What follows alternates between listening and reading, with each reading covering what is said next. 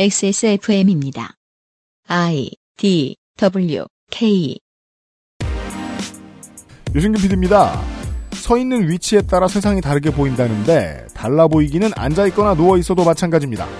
갑자기 세상을 다르게 볼 기회를 얻은 손희상 선생에게 제가 취재를 시켜봤습니다. 오늘의 이상 이동 평론 선생이 미술관, 체육시설, 영화관 등 다양한 곳들을 다녀보았습니다. 같이 간다는 말의 의미, 가치도 중요하고 간다도 중요합니다. 2019년 12월 두 번째 주말에 그것은 알기 싫답니다.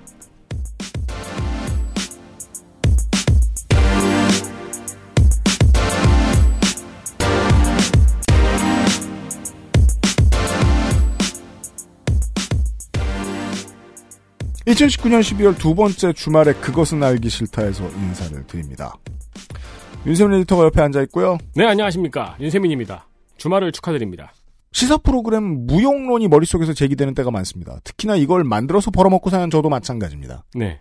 뉴스를 안 보고 신문을 읽지 않고 세상을 살아가면 세상에 아무 일도 없는 것처럼 느껴지기 때문입니다. 그리고 종종 아무 일도 없고요.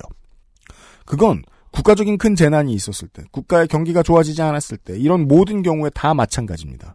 내 삶은 영향을 받지 않을 가능성이 큽니다. 특히나 한국처럼 전국이 많이 안정된 편인 나라에서는요. 게다가 돈도 잘 버는 나라에서는요. 그런 지점에서는요. 보수나 진보의 구분도 모호해집니다. 정관 없이 그냥 살아도 괜찮거든요. 음. 타투이스트 도인님도 말해주셨잖아요. 아무것도 잘 모르고 그냥 살 수 있었다. 네. 네. 왜냐하면 국가에 문제가 생겼다고 언론과 정치권이 호들갑을 떨 때 몇 퍼센트가 안 좋아졌다. 몇 퍼센트가 안 좋아졌다.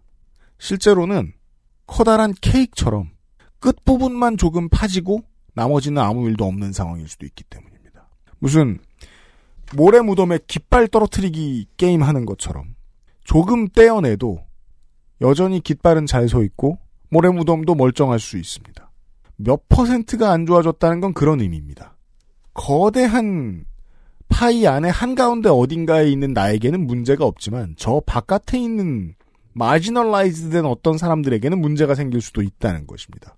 그게 우리가 어, 오체 투지를 하면서 투쟁을 계속하고 있는 도로공사 직원 노동자들에 대해서 이야기를 계속하는 이유이기도 합니다. 저들이 무너졌을 때 우리에게는 아무 일도 생기지 않아요. 운전을 하다 보면은 요즘에도 그게 있나요? 어제의 교통사고 수, 어제의 사망자 수. 지금도 나와요. 그거는 볼 때마다 어릴 때부터 깊게 생각하지 않으려고 되게 노력하는 것 같아요. 요즘은 다른 것도 나와요. 어제의 화재 건수, 피해자 건수 이런 것도 나와요. 근데 그 사망자 수에 대해서 조금 깊게 생각하려고 하면은 뭐랄까요? 차 안에 앉아 있을 수가 없게 되더라고요. 그래서 뉴스를 피하는 거예요. 네. 뉴스를 소비하는 이유에 대해서 이야기를 하고 싶어요. 누군가가 쓰러지고 다치고 손해를 보고 사기당하고 사라져요. 어, 삶의 무대에서. 근데 그게 높은 확률로 나는 아니에요. 네. 나는 아니라는 이유로 방치하면 나에게까지 오거나 혹은 내 옆 사람에게까지 올 확률이 늘어나겠죠. 음. 이건 구기 종목 감독의 심정 같은 겁니다. 확률 싸움이라고 생각하면 가장 끄트머리에 무너지는 사람들을 지켜줘야 될 이유가 생겨요. 그러면 내가 지금처럼 안정된 생활을 하고 있을 확률이 조금 더 높아지거든요. 그게 정치입니다. 네. 여기저기서 막 그 우는 소리 죽는 소리가 막 나오는 이런 상황을 생각하시면 안 되고요. 저는 올바른 정치는 가장 바깥에서 다치는 몇몇 사람을 보호해주는 일에 집중하는 것이 올바른 정치라고 생각합니다. 그게 모두를 보호할 테니까요. 그리고 그건 그 나라 국민의 자부심이잖아요. 한국에서 그 문제에 있어서 정치가 가장 작동을 하지 않는 분야가 이동권의 문제일지도 모르겠습니다. 우리는 길을 걸으면서 그 생각을 하게 됩니다. 특히나 이 방송 좀 사실 녹음한 지 좀 됐는데요. 음, 녹음하고 나서부터 윤세민 에디터 어땠을지 모르겠어요. 길이 달라 보여요. 네. 모든 길이 달라 보여요. 네. 뭐야, 그니까 턱이, 뭐, 어, 휠체어 이동을 위한 턱이 있네, 이게 아니에요. 이 턱은 쓸모가 없네? 그러니까 한번 각도를 한번 보게 되더라고요. 여기를 내가 팔 힘으로 올라갈 수 있을까? 그리고 이 턱으로 해서 올라왔어. 그 다음엔 갈 수가 없네? 혹은 그 다음에 갈 수 있는 데가 없네? 저희들한테도 그 시야를 넓히는데 큰 도움을 받은 음, 네 시간이었습니다. 여러분들도 어, 그러시길 바랍니다. 곧 시작하지요. 그것은 알기 싫다는 제주과일의 가장 달콤한 순간 프로넥 이달의 PC로 만나는 컴스테이션 한 번만 써본 사람은 없는 빅그린 프리미엄 헤어케어 18 어른들의 동반자 아름다운 재단에서 도와주고 있습니다. XSFM입니다. 용산 선인상가 21동 1층 130호 주식회사 컴스테이션 서울 02-2120-2337로 전화 주십시오. 주식회사 컴스테이션 너 피부 너무 푸석하다. 과일 좀 챙겨 먹어. 밥도 귀찮은데 과일을 언제 씻고 언제 깎아 먹어. 푸르넥 알아? 푸르넥? 원적외선으로 건조시킨 과일 스낵. 한번 손대면 끊기 힘들걸? 그렇게 맛있어? 동결건조다 말린 과일이다. 다 한 번씩 먹어봤지만 내가 생각했던 그런 맛은 완전 아니었거든. 푸르넥은 달라. 무조건 맛있어 맛있어. 야, 그렇게 맛있으면 진작에 하나 사주지 그랬냐. 내가 알던 과일 그 이상의 맛. 오감 만족 과일 스낵 푸르넥. 선물로도 좋아요. 덕질인 없이 푸르넥 광고를 해보겠습니다. 그렇습니다. 어, 이거 약간 유현상 PD님의 막말 타임이었네요. 음. 아무 말 타임이었네요. 그래요? 연말의 스낵, 명절의 스낵, 푸르넥이 크리스마스 세트를 준비했습니다. 얘 어릴 때부터 라임스라 그러면 되게 못했어요. 초저질. 그리고 약간 은근히 까는 것 같은 멘트 있잖아요. 음. 산타가 봇짐에 푸르넥이라도 메고 오냐? 사실 그건 아니고 그냥 이것저것 구성한 패키지인 것이지요. 아 그렇겠죠. 뭐가 뭐가 싫었구나. 네. 구성은요. 제주 감귤 한, 어, 그냥 감귤이에요? 아니죠. 어, 제주 감귤 푸르넥. 제주 감귤 푸르넥 한 박스, 사과 푸르넥 한 박스, 다크 초코 다섯 박스, 화이트 초코 다섯 박스 있는 라인업은 총 동원된 세트입니다. 와 많이도 들어갔네요. 그렇죠. 그냥 패키지이기만 하면은 패키지인 이유가 없죠. 음. 물론 할인이 들어갔고요. 그리고 맛에 상관없이 랜덤으로 추가 상품도 보내드립니다. 그렇군요. 작년 크리스마스에도 푸르넥은 불티나게 팔렸습니다. 아마도 모임이나 가족과의 자리가 많은 탓이기도 하고요. 그리고 맛있기 때문입니다. 사람들을 만나는 자리에 밥 같은 거 다 먹고 큰 테이블 좌식 사- 책상 같은 데도 그렇고 큰 네. 테이블에 뭔가 조금만 올려놓으면 모양이 사는 경우들이 있습니다. 네. 그때 제격입니다. 그렇습니다. 왜냐하면 그때 땡욱강 10개 이렇게 올려놓긴 좀 그렇거든요. 그렇죠. 노래방, 노래방 같고, 다 먹고 남은 것 같잖아. 음. 네. 조금만 올려놔야 될 때 그림 대박입니다. 그, 네. 다른 간식과 함께 올려놓으면 굉장히 예뻐요. 그럼요. 정말 정말 맛있지만 제법 고급스러운 탓에 좀 비싸다고 느낄 수 있습니다만 음. 동결 건조가 아니고 원적외선 복합 건조라 기존의 스낵과는 식감에서 차원이 다릅니다. 네. 한 번쯤 사 먹어볼 만하다고 생각합니다. 꾸준히 구매하시는 매니아들도 많이 존재하고요. 구매를 전혀 하지 않는 매니아인 홍성갑도 존재합니다. 그럼요. 한 번만 살아 이놈아. 그렇습니다. 저희가 크리스마스 때 약간 이건 기망적일 수도 있는데 네. 언제는 파티하면서 라바스티체리아의 빵을 사라. 그렇죠. 또 언제는 푸르넥을 사라. 이렇게 강조를 하고 있습니다. 저희가 하고 싶은 말은 둘 다 사라. 그럼요. 오란다도 사고요. 많이 먹으면 디메이트. 디메이트. 네. 여튼 무슨 날만 되면 이름을 걸고 넘어지는 푸르넥. 이쯤 되면 먹어봅시다. 먹어봅시다.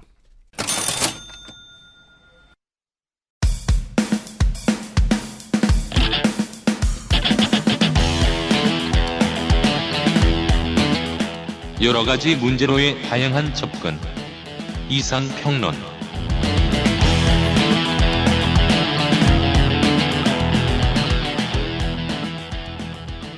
세상 모든 사람들이 행복해지는 사회는 올 수 없습니다.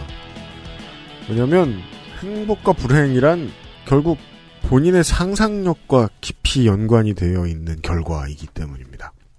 저로 말할 것 같으면 저는 행복하다라고 말할 상황에서 그다지 모자람이 없는 것 같긴 한데 가끔 불행하면 뭐 손 이상해서 전화해서 툴툴거릴 수도 있습니다만 내가 진짜로 불행하구나 라는 것을 느끼는 때는 이렇습니다.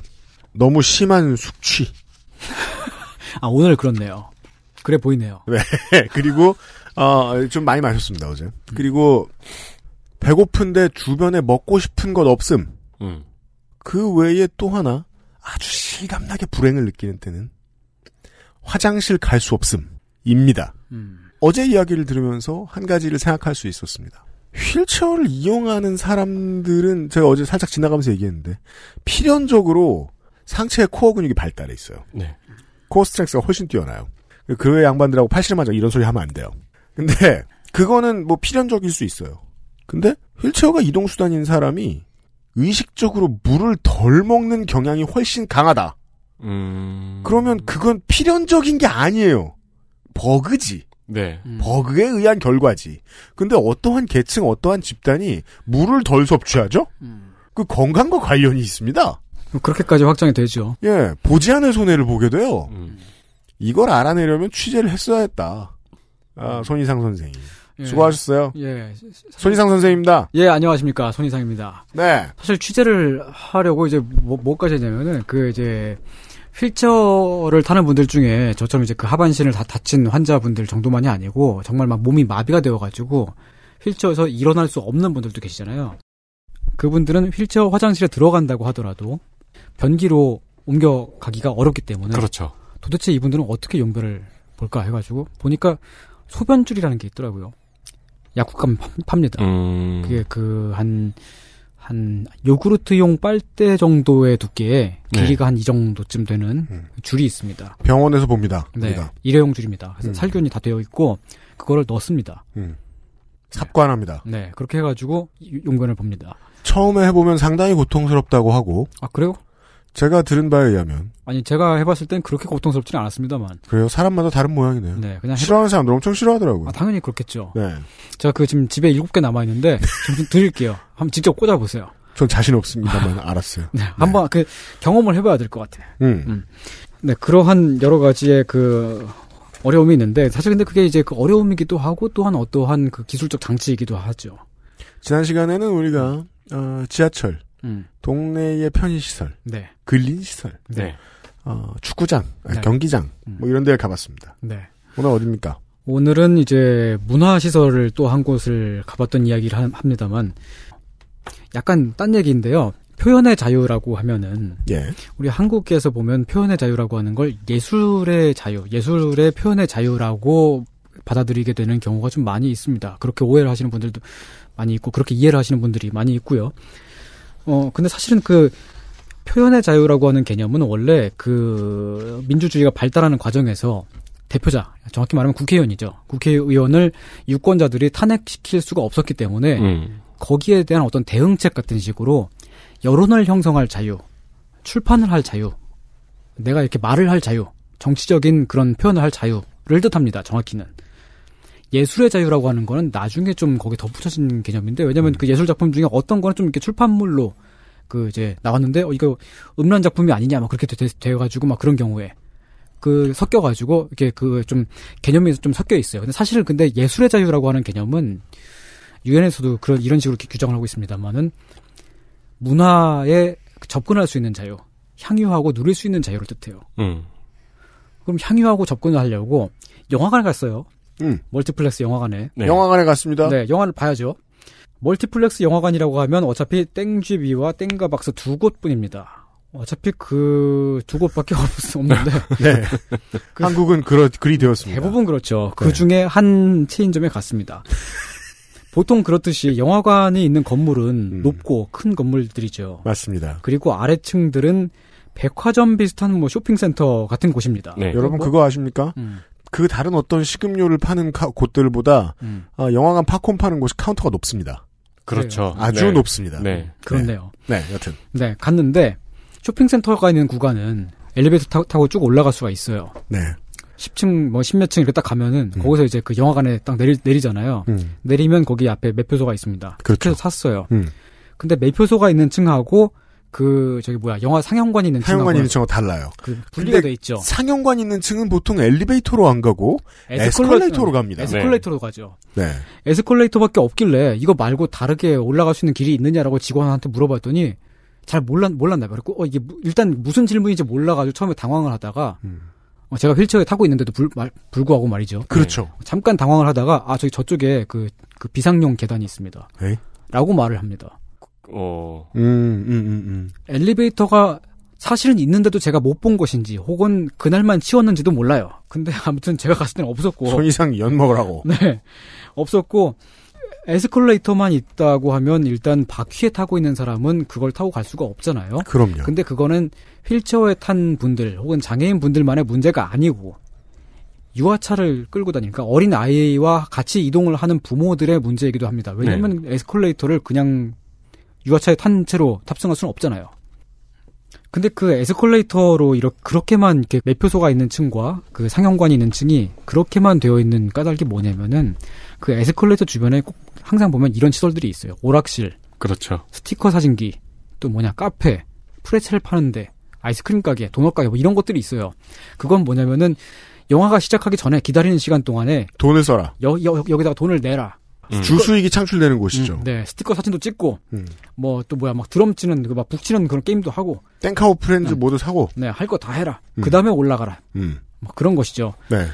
그런 곳을 어떻게 어떻게 지나가지고 결국 이제 그 올라갔습니다. 음. 저는 이제 그러니까 그 에스컬레이터의 난간을 성실하게 잡고요. 세상에. 네, 필사적으로 지금까지 그렇게 열심히 그 어, 에스컬레이터 손잡이를 잡아본 적이 없었습니다만 그렇게 잡고 한 그렇죠. 사람이 저를 부축을 해주고 사상 가장 네. 꽉 쥐었겠네. 그러면 그 휠체어는 접어서요. 네 접어서 뒤에서 다른 사람이 그걸 또 이제 그 이동 그 옮겨주고 결국 음. 그렇게 어거지로 올라갔군요. 어거지로 올라갔습니다. 그 다음에 놀란 게 뭐냐면 그 영화 상영관에 갔더니 휠체어 전용석이 있어. 있죠.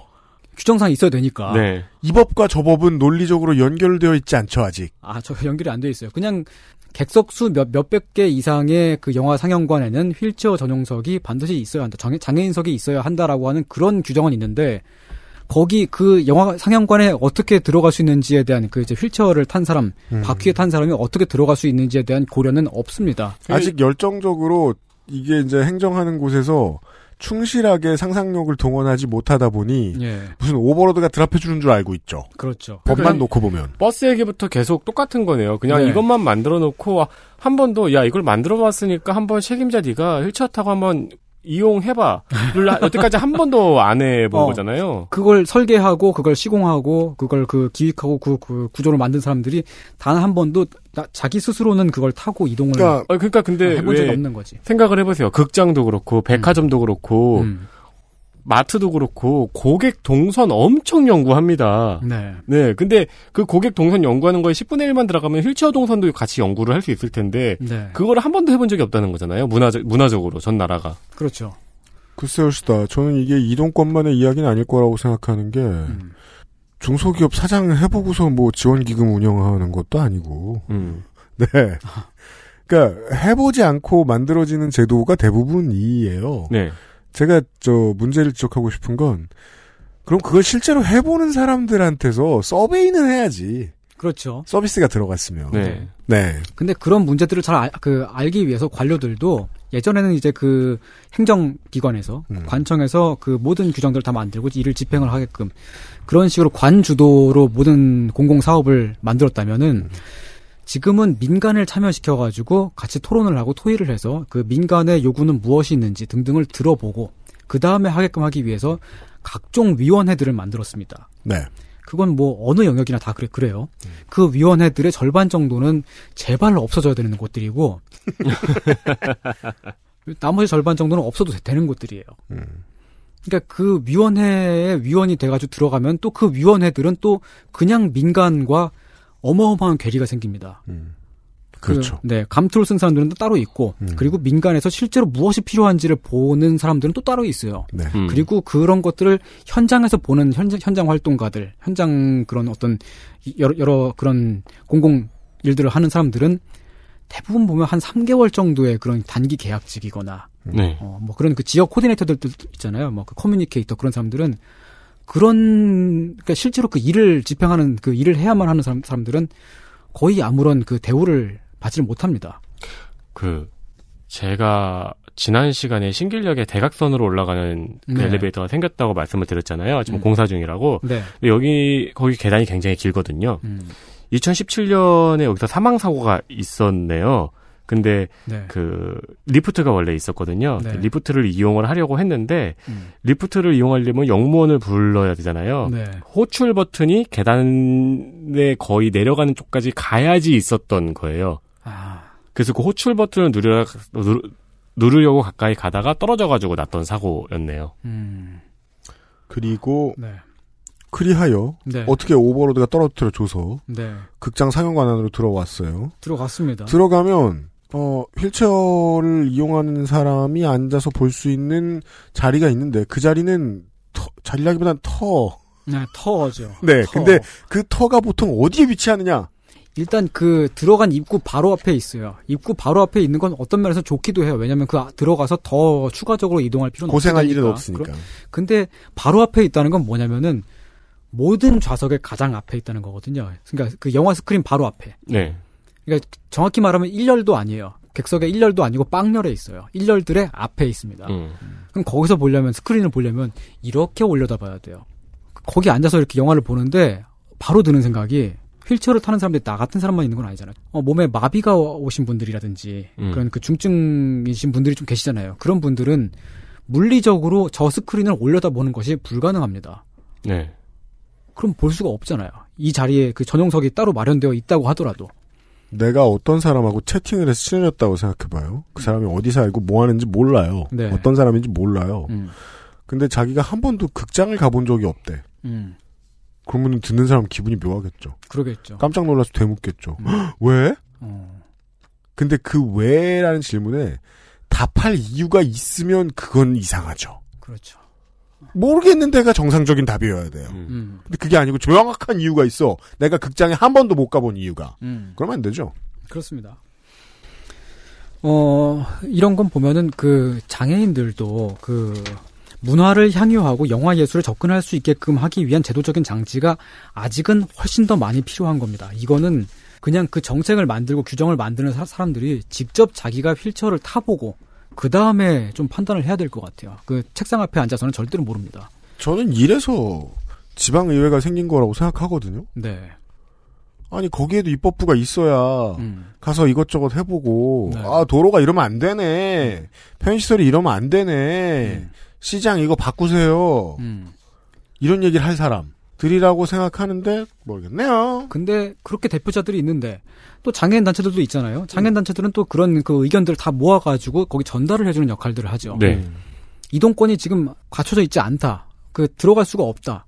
라고 하는 이야기를 지금까지 한두 번 했겠느냐고요. 음. 안 되니까 막 무슨 시위도 하고 집회도 계속 열고 하는데도 그 이야기를 자세히 듣고 있지 않은 겁니다. 어떤 대표자도요.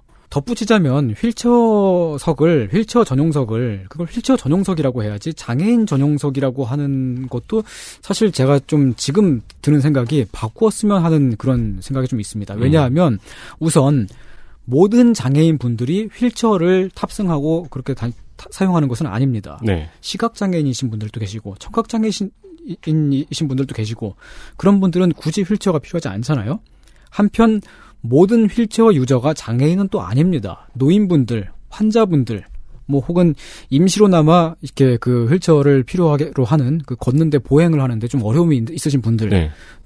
휠체어를 사용하는데 그분들은 법적으로 장애인의 지위를 갖지를 못해요. 그러면 또 장애인석이라고 하면 또 그것도 좀 그렇잖아요. 네. 근데 이게 그렇게 되어, 되어 있을 때 휠체어석을 장애인석이라고 이렇게 이렇게 딱 이름을 붙여버렸을 때 가장 큰 문제는 우리가 은연중에 그것 그것을 장애인들만의 사정으로 생각해 버리게 된다는 겁니다. 그러면 자기 일이 아니기 때문에 휠체어의 이동, 접근, 출입의 문제를 별로 깊게 생각하지 않게 되죠. 제가 사, 실 스스로 제가 그 다치기 전까지만 하더라도 사실은 그랬어요. 음. 자- 스스로 사실은 제가 어디 가서 장애인 이동권 보장해야 된다라고 그렇게 구호를 말하고 그렇 하더라도 그래도 그랬어요. 어디 운동 선수가 음. 크게 다쳐요 뭐 시즌 아웃급으로 다쳐요 네. 근데 목발을 짚고 이동할 수 있는 수준도 아니야 음. 휠체어를 타는 게 좋겠어 네. 그러면은요 구단에서 어떻게 하냐면요 음. 거의 이제 그 1군에 등록돼 있는 선수니까 네. 그 이제 저 더가웃이나 뭐 저 아무튼 벤치 쪽에 있어야 될 거 아니에요 선수들하고 같이 로스터에 네. 있는 사람 이렇게 동료니까 음. 구단 직원들이 아예 들고 다닙니다 그 사람을 왜냐하면 음.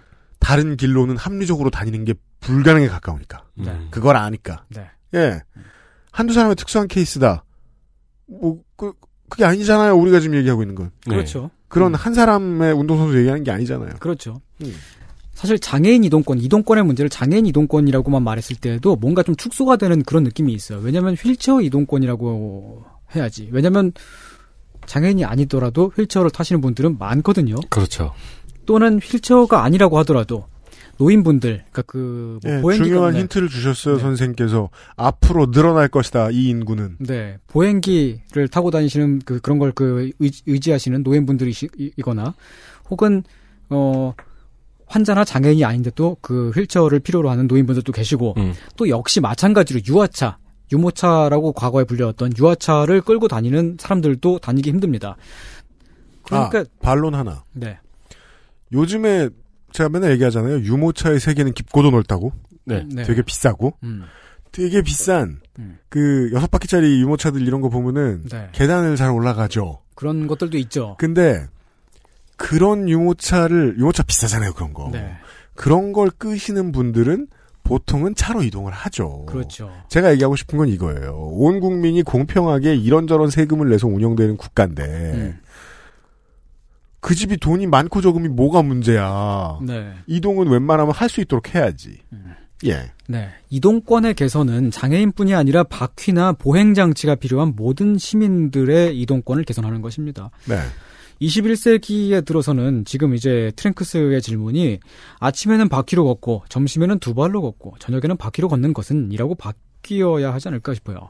음. 음. 트랭크스요? 스핑크스요? 아 스핑크스요. 네. 네. 음. 원고에도 트랭크스라고 써 있습니다. 아그 그러네요. 누구 누구예요? 이게? 그러게 그 누구예요 이게? 트랭크스는 저기잖아요. 베지터 아들. 어 그렇구나. 그런 질문을 했구나. 네. 역시 드래곤볼에는 세상에 진리가 없는 것이 없어요. 아니 스핑크스라고요. 알아요. 네.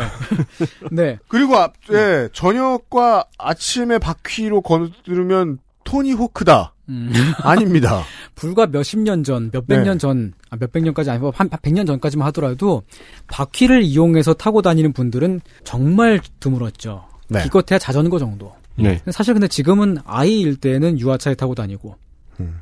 그리고 좀 나이를 먹어서 이제 걷기 힘들게 되었을 때는 휠체어에 타고 다닙니다. 음. 그렇게 되어가지고 이제 사회가 조금씩 바뀌고 있는데. 바퀴는요, 음. 휠, 바퀴는요, 여러모로 국가하고 되게 밀접하게 관련이 돼 있습니다. 한번 그 상상 안 해보셨습니까? 모든 자가용 운전자 여러분. 내가 바퀴와 기름의 힘을 가지고 동력의 힘을 가지고 먼 길을 빠르게 움직일 수 있는 이유는 국가가 이 도로를 관리해주고 있기 때문이에요. 네. 그렇죠. 전쟁 나봐요. 음. 어느 동네 똥멍청이가 야 시동 걸어 피난 가자. 500m 피난 가다가 포로가 될 것입니다. 음. 예, 바퀴가 굴러다닐 수 있는 이유는 국가가 그걸 관리해주기 때문이라니까요. 국가가 그걸 왜 관리해주는데 사람들이 바퀴 타고 이동하기 편하라고. 왜? 그걸 통해서 활동을 하든 무슨 활동을 하더라도 국가를 부흥시키는데 도움이 될 테니까. 네. 그렇죠. 청취자 여러분 잘 생각해 보십시오. 그 집에 연로하신 분이 계시거나 혹은 집에 아직 아이, 어린아이가 있으면 여러분도 멀리 다니시기가 매우 어려우실 것입니다. 네, 그럼요. 음. 할머니를 모시고 어린이, 어린이 대공원이라도 한번 가려고 하면은 정말 큰 마음을 먹어야만 갈 수가 있어요. 네. 아이가 걷긴 걷는데 아직 잘 걷지는 못하고 아, 그렇다고 이제 앉거나 들쳐 업자니 되게 무거운 연령대가 있잖아요. 그렇죠. 지옥의 1.5세에서 2.5세 정도. 아, 그렇습니다. 네. 집에 아이가 그 정도 나이 지옥의 1.5세. 네. 그 정도 나이 때쯤일 때는 그 아이를 돌보시는 집사님들이 그 이제 그 밖에 잘 안 못 나가요. 안 나가려고 하죠. 제 그렇죠. 음. 요즘 요즘 제 또래 친구들이 많이 하는 말입니다. 그 네. 여행지에서 지옥의 아이들을 이렇게 들고 있는 부모님들을 보잖아요. 음. 그럼 인상이 막 찌푸려집니다. 왜요? 그 사람들이 싫어서? 아닙니다.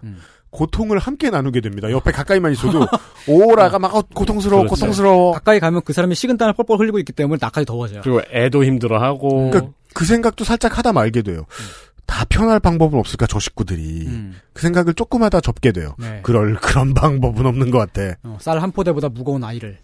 쌀 한 포대요? 쌀 한 포대가 10kg이에요. 아 그래요? 아이가 보통 그 정도 나이 때쯤에 한 음. 그거를 약간 넘어가거나 그렇죠. 네. 그게 사실 들 수는 있어요. 들려면 들 수는 있는데 그렇죠. 한 시간 동안 들고 있어봐. 네, 네. 그런 것처럼 이제 그 완전 완전 못 나간다, 못 간다 이런 건 아니에요. 근데 한번 나가려 그러면 진짜 큰 마음을 먹고 가야 되는 겁니다. 유아차에 타고 밖에 한번 나가려 그러면은 어디 제가 휠체어를 타고서 편의점 앞에 갔을 때 그 턱 앞에서 좌절을 했던 것처럼 네. 유아차를 타고도 턱 앞에서 아 하고 이런 감정을 느끼셨던 그런 분들이 분명히 계실 겁니다. 그래서 애- 사실 길을 걸으면은 네. 요즘에 이제 많이 보이는 거죠. 음. 어, 유아차는 보통 아빠가 밀죠. 왜냐? 네. 힘이 굉장히 자주 많이 필요한 작업이다 보니까. 그렇죠. 여기서 지적이 나오는 거예요. 아기를 달고 어, 생활을 할 때 가장 큰 문제점 네. 사람이 둘 필요하다. 네. 그럼 안 돼야 된다는 거예요. 끌면서 쭉 가다가 지금 아직까지는 평지, 평지였는데 저 앞에 계단이 나와요. 아이를 들어야 되죠 일단. 그렇죠. 어, 그러고 가야 되고. 그걸 반복하는 거예요. 가- 어디 갈 때마다. 그러니까 이제 그, 어, 그 가정주부 분들 같은 경우는 누가 못 나가게끔 하게 한 것도 아니고 나가면 안 된다는 무슨 뭐 법률이 있는 것도 아닌데 그냥 자연스럽게 안 나가게 되잖아요. 네. 나가면 힘드니까. 네. 환자가 저 같은 환자가 밖에 한번 나가려 그러면 아 진짜 어마어마하게 힘든 것처럼 그래서 그러면 어지간하면 안 나가려고 하게 되거든요. 맞습니다. 그렇게 됩니다. 그러니까 이제 그 대중교통 인프라를 막 만들어 놓는다고 하더라도 자가용 차가 없으면 부모를 모시기에도 육아를 하기에도 어렵게 되죠. 그렇죠. 음. 어디 한번 나가는데 집에 연로하신 그래가지고 그 이제 잘 못 걸으시는 어머니 그, 그, 그 할머니가 계시고 아이도 있어. 근데 또 이따만한 개도 있어. 그걸 다 같이 우리가 산책을 나갑시다. 경마공공원 한번 갈까요? 불가능합니다 거의. 네. 네. 행복을 늘리는 방안으로 저 행정을 만든 사람들이 할 수 있는 일은 불행을 줄이는 일이거든요. 네. 네. 오늘의 이야기예요. 네. 조선시대에 허난설원이라고 하는 시인이 있었잖아요. 네. 그 허난설원이 지은 표절 시가 있는데 거기 보면 그냥 구전이라고 합시다. 어, 네. 네.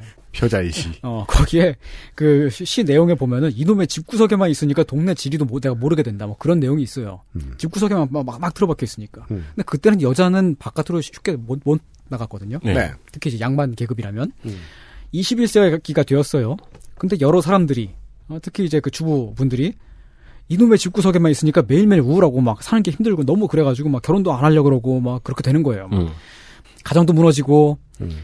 이동권의 문제를 장애인 이동권의 문제에서 휠체어 이동권의 문제, 어, 바퀴 이동권의 문제로 확장을 해서 우리가 한번 생각을 해봅시다. 네. 물리적으로 못 나가지는 않습니다. 단지 아이를 유아차에 태워서 나갔다 오려니 힘들 뿐이죠. wheel mobility. 네. 근데 만일 장애인 이동권이 잘 보장이 되어 있어가지고 휠체어가 다닐 수 있게끔 모든 길이 다 깔끔하게 되어 있고 어떠한 가게라도 그 휠체어를 타고 들어갈 수 있게끔 되어 있다면 유아차 끌고도 당연히 아무데나 갈 수가 있습니다. 음. 간편하게요. 맞아요.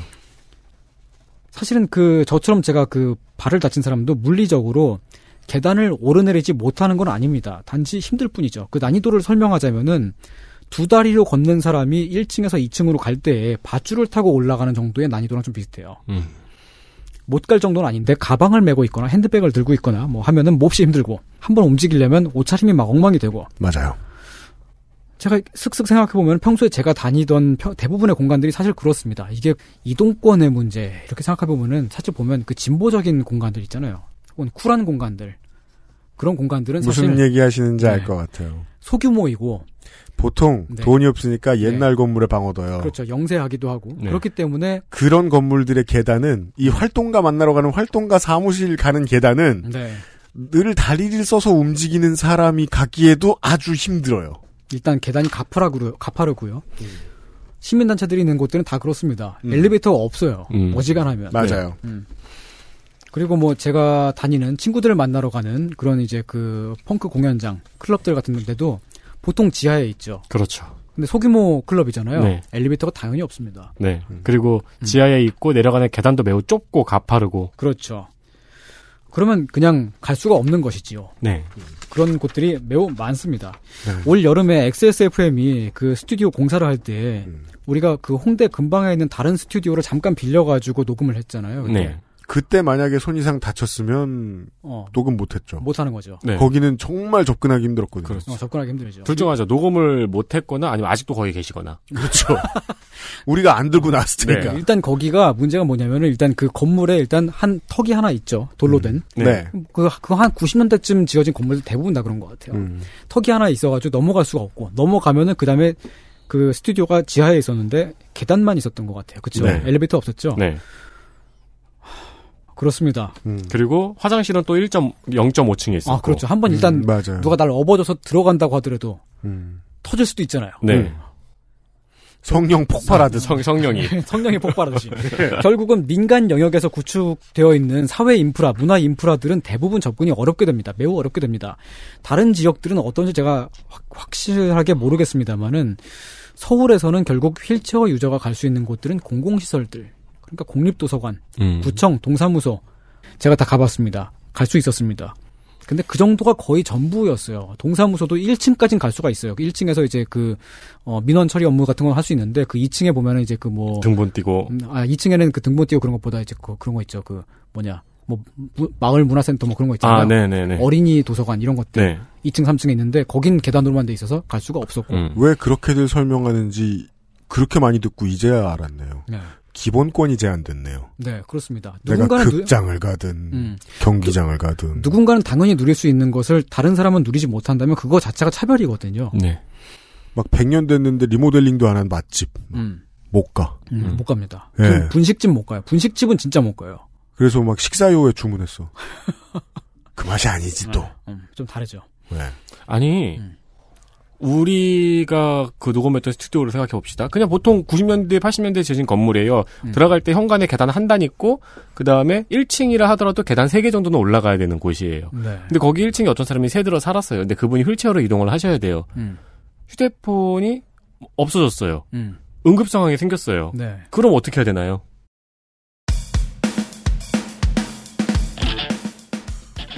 네. 그러니까 되게 그런 그 경우엔 정말 큰일이죠. 그렇죠. 사실 보면 그, 그 밖에 이제 그 공공시설들 외에 그 밖에 들어갈 수 있는 곳들은 되게 이제 큰 자본들이 많은 곳입니다. 예를 들면 그 종합병원, 대학병원과 은행. 은행은 다달이 돈을 뜯어가니까 은행은 손쉽게 들- 들어갈 수 있도록 만들어놨죠. 돈 뜯어가는 곳들은 그렇게들 이제 내가 들어가기 필요하다. 네. 음. 정말 잘 설계를 해놓고. 네. 그리고 뭐 이마땡 같은 그런 큰 마트들, 음. 삼성 땡지털 프라자, 음. 뭐 땡대자 자동차 매장 이런 데들은 다 들어가고 나오고를 혼자서 할 수 있게끔 돼 있습니다. 디지땡 프라자로 썼으면 좋았을 거야. 아 그러게 땡지털 아무튼 프라자, 땡지털이라 그러니까 되게 이상하다. 아유 여러 번 말해. 네, 뒷땡털. 잠깐만 쉴게요. 아, 네 알았어요. 진짜 안 되겠다. 네. 잠깐 쉽시다. 네. 그 왜냐면은 지금도 어, 부상이 중해서 손희상 선생이 다리를 한쪽에 올려놓고 있는데 네, 스튜디오에서 이러고 이 있습니다. 피 몰려요 또. 네. 네, 가끔 또 자리 자세를 바꿔줘야 돼요. 아니, 그리고 제가 지금 마주보고 있는데요. 진짜 힘드신 것 같은 게 얼굴이 점점 붉어지고 있어요. 네. 그렇습니다. 네. 소주 한 두 잔 했을 때 손희상 같은데, 네, 좀 쉬게 해야 되겠습니다. 네. 스트레칭하고 돌아오겠습니다. 잠시만요. 네. XSFM입니다.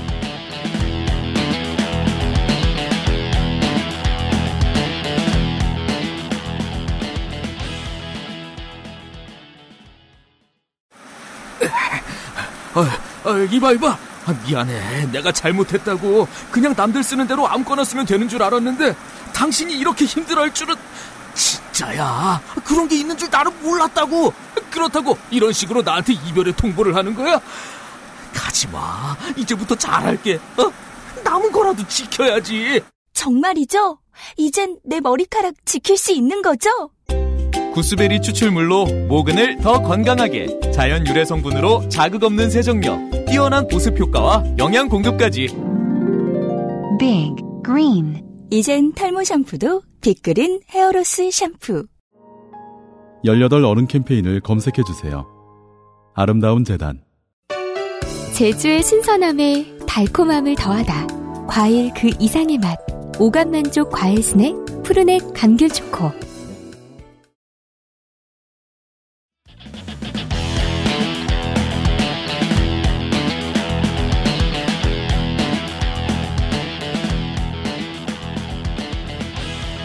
제가 아마 마이크에 입을 똑바로 못 대가지고 네. 소리가 좀 불안정. 너무 걱정하진 마세요. 네, 소리를 네. 조금 이렇게 그- 돌아왔습니다. 잦은 이상 평론입니다. 네. 손희상 선생하고 함께하고 있는데요. 선생이 여기저기 돌아다녔습니다. 그렇습니다. 아직도 자랑할 때가 남아, 다니다가 남았습니다. 자랑 자랑은 아니고요. 음. 개인이 운영하는 가게들 같은 경우는 휠체어로 못 들어가는 곳이 더 많습니다. 일단 경사로가 없거나 입구가 좁습니다. 왜냐하면 개인 상점주들은 예전과 달리 음. 이러저러한 이유로 자본과의 싸움에서 밀려나서 좋지 않은 목에서 장사를 하셔야 되거든요. 네, 그런 곳들이 많이 있습니다. 이러면 어. 이동이 쉽지 않은 사람들과 만나기 더 어려워집니다. 네. 즉 어떤 사람들과 멀어지게 됩니다. 강제로. 아슬아슬하게 휠체어로 들어갈 수 있는 곳 같으면은 그 옆에 꼭 그 축 개업이라고 써 있는 화분이라든지 우산꽂이나 기타 등등 장애물들이 반드시라고 해도 해도 좋을 정도로 꼭 있습니다. 음, 입구 근처에는요. 그게 장애물인지 모르거든요. 네. 그 별내 축구장 화장실이 이상하게 저 위에 만들어져 있는 것처럼 이유를 알 수는 없지만 입구가 그냥 이상하게 만들어진 곳들도 많습니다. 예를 들면 중계역 앞에 있는 땡도널드는 입구가 리을자로 돼 있어요. 아, 아울렛 땡천 1층에 있는 거? 네. 네, 거, 저 거기 자주 갔죠. 아 그래요? 가본 적 거기 있어요? 손님 되게 많잖아요. 학생들하고 부모님들하고. 거기가 되게 이상한 게 문 열고 들어가서 되게 꼬불꼬불 돼 있어요. 네, 일단 오른쪽으로 턴을 한 다음에 다시 왼쪽으로 턴하고 음. 다시 거기 또 오른쪽으로 턴하고 왼쪽으로 턴을 해야지 그 맥도날드 들어갈 수가 있거든요. 바퀴 이동 되게 힘들어요. 네, 저는 거기 들어갈 때 한 사람은 앞에서 저를 끌어주고 한 사람은 뒤에서 저를 이렇게 들어주고 해갖고 그게 또그 맞아요. 거기가 또 그 아울렛 땡천 얘기가 나왔으니까 말인데 아울렛 땡천이나 네. 어, 땡땡 데파트 이렇게 생긴 옛날식 백화점이라고 이름 붙은 양판점들이 있죠. 있어요. 그저 옷도 많이 팔고 이러는 곳. 네. 그런 곳들이 보통 되게 좁아요. 음 그렇습니다. 다니기 아주 어렵습니다. 네. 불가능에 가까운 곳들이 많습니다. 원래는 건물에 경사로가 없는 그 턱이 있는 건물인데 경사로가 없는 데가 있잖아요. 네. 그런 곳이었지만 가게마다 생각이 깊으신 여러 점주님들께서 임시로 경사 경사로를 이렇게 설치한 곳들이 있습니다. 네. 그 경사로가 이제 그 어, AKA 철판. 네. 그러니까 원래 은색인데 좀 이렇게 막 산화돼가지고 갈색된 거 있잖아요. 그렇죠, 그런 거. 그렇죠. 그런 게 딱 놓여 있죠. 근데 그런 게 있다고 하더라도 인도의 폭이 좁은 경우엔 진입이 되게 어렵습니다. 왜냐하면 인도의 폭이 좁기 때문에 어, 휠체어를 타고 있을 때 혼자서 90도로 바로 턴을 할 수 있는 게 아닙니다. 그러면 그 경사로가 있다고 하더라도 어 이게 어 턴을 하려고 그랬는데 여기에 맞게끔 이제 그 각이 안 나와요. 음. 그러니까 우리들 같은 휠체어 초보들은 뭘 상상해 보시면 좋냐면 음. 유원지에서 탈 수 있는 그 tri bike 있죠. 네. 좀 낮은. 네. 예, 옛날에 DMX가 타고 다니던 그런 걸 상상하시면 좋아요. 그런 그 낮고 그 이제 직진에 잘 직진할 때나 쓸모 있는 그런 제품들은 네. 90도로 턴하면 제껴집니다. 그렇습니다. 그렇죠. 네. 네. 어, 이거 그 방송 한다고 자, 본인도 이제 그 휠체어 체험, 체험을 하고 오셨다고 하, 하더니만 이제 잘 알고 계시네요. 물론 이제 그런 경우에 코어 근육을 강하게 움직여서 궁뎅이로 휠체어를 돌려가지고 턴을 하는 skill이 있어요. 그 보면 이제 그 휠체어를 타신 분들도 이제 뭐 패럴림픽에 나와가지고 농구를 하시거나 뭐 그런 네. 그 운동 선수, 선수들이 있잖아요. 근데 그러한 운동 능력을 모든 휠체어 user의 평균 운동 능력이라고 생각하면 안 됩니다. 당연합니다. 마이클 조단이 이따만큼 점프를 할 수 있다 그래서 그게 인류의 점프 능력이 아닙니다. 음. 그러니까 이제 그 보통 사람들은 그렇게 어 바로 턴을 할 수가 없죠. 그 그리고- 네. 그리고 그들이 쓰는 휠체어들은 또 운동 능력이 뛰어나도록 만들어진 휠체어들이잖아요. 그렇죠. 그러, 그렇게 돼 있고 그리고 또 그 장애인 선수분들은 다 위대한 사람들이요 기본적으로 네. 어떤 인간의 한계를 이미 다 한 번씩 다 뛰어넘은 넘었는데 아무튼 그 가게 앞에 놓아 놓아두는 그 임시 경사로 음. 같은 경우는 그게 불편한 주 원인들 중에 하나가 또 뭐냐면 난간 손잡이가 없습니다. 음. 손잡이가 있으면 어쨌든 그 손잡이를 잡고서 난간을 잡고서 강제로 시- 그 또- 또 턴을 시도할 수가 있고 음. 그렇죠. 또 올라갈 때 뭔가 이제 그 각도가 잘못돼 가지고 내가 옆으로 막 기울어져 떨어질 것 같은데라고 하는 사- 그런 순간에도 이게 그 보호가 되는데 그런 것은 없습니다. 네. 손잡이 유무가 사실 굉장히 중요합니다. 왜냐면은 그게 그 두 발로 걷는 사람이라고 하더라도요. 노인이나 보행약자 분들을 위한 안전장치이기도 하기 때문이죠. 휠체어만이 아니더라도요. 음. 예를 들면 계단에도 손잡이가 양쪽에 다 있어야 좋습니다. 그 계단 난간 손, 손잡이 말고도 벽 쪽에도 손잡이가 있으면 네. 그러면 좋은 거예요. 왜냐면은 어 저처럼 이제 왼쪽 다리가 더 많이 다친 사람 같은 경우는 오른쪽에 목발을 짚고 어 왼쪽 손잡이를 잡고서 오를 오르내릴 수가 있는데 근데 반대쪽이면 반대쪽이면 그러면 결국 이제 그 목발을 포기하고 못해요. 두, 네, 두 손으로 손잡이를 잡고 네. 몸을 옆으로 돌려가지고 그- 그렇게 가거나 음. 아니면 아예 앉아서 엉덩이로 한 칸씩 올라가게 되죠. 음. 근데 그런 것만이 비단 그것만이 아니더라도 제가 그 전에 잘 몰랐던 것들 중에 하나가 사람이 진짜 넘어지기 쉽습니다. 넘어져서 다- 다치기가 정말 쉬워요. 특히나 노인분들, 하체가 좀 약하신 분들 같은 경우는 네. 더, 더 그렇고요. 그분들이 어떤 한 방향으로 넘어졌을 때, 그때 넘어질 때 그 잡을 수 있는 손잡이가 있느냐 없느냐의 유무가 굉장히 중요합니다. 음. 근데 보통 잘 없죠. 네, 네. 병원을 제외하고는 그렇게 벽에까지 박아가지고 손잡이를 놓는 일은 잘 없죠. 네. 근데 제가 이렇게 생각해 보면은 제가 이- 어 외국에 살다 와- 왔었는데 제가 살았던 곳에서는 웬만큼 오래된 건물이 아니면 특히 이제 그큰 시설, 공공 시설 같은 경우는 양쪽에 그 손잡이가 기본적으로 다 있었어요. 음. 근데 한국에 와서 보니까 그렇게 되어 있는 곳이 거의 없더란 말이죠. 네. 그 규정을 찾아보니까 아예 그 건축법상의 그 관련 규정 자체가 없습니다. 아 여기가 비었군요. 네. 계단 폭이 3m 이상일 경우에 계단 폭이 3m라고 하면 이만한 거거든요. 어, 그렇죠. 네, 그런 경우에만 추가 난간을 설치해라. 라고 하는 규정이 있을 뿐. 음. 근데 일반 이런 건물들에 있는 일반적인 그냥 아파트에 있는 건물이나 빌딩에 있는 그 그런 어 계단 같은 데는 계단 폭이 당연히 3m가 안 되잖아요. 네. 뭐 많아야 한 1m 되나 1.5m 그 그런 경우에는 손잡이가 한쪽에만 있는 거죠. 영영 못 가볼 곳이 됩니다. 네. 도로에 나갔을 때 인도 이야기를 좀 더 해보겠습니다. 보도블럭 이야기입니다. 보도블럭. 네, 기본적으로 울퉁불퉁하고 그리고 턱이 있지요. 네. 예. 거기서 생기는 불편함은 여러분들도 충분히 예상이 가능하시리라고 생각합니다. 장애인 단체들도 도로 문제를 수차례 지적을 해온 바가 있는데 제가 거기서 더 발견을 한 것은 인도 폭이 되게 좁은 곳들이 있어요. 그런 인도가 있습니다. 있습니다. 특히 서울 같은 경우는 예를 들면은 청계천, 청계천변. 네. 네, 있는데, 안 그래도 되게 좁은데, 거기에 기어코 가로등이라든지, 뭐, 가로수 같은 것들을 또 심어놔요. 그렇죠. 아, 청계천변. 네. 뭐, 우리가 어제도 얘기했습니다마는, 어, 한국의 어느 도시를 가나 매우 발달해 있는 유명한 전통 시장들. 네.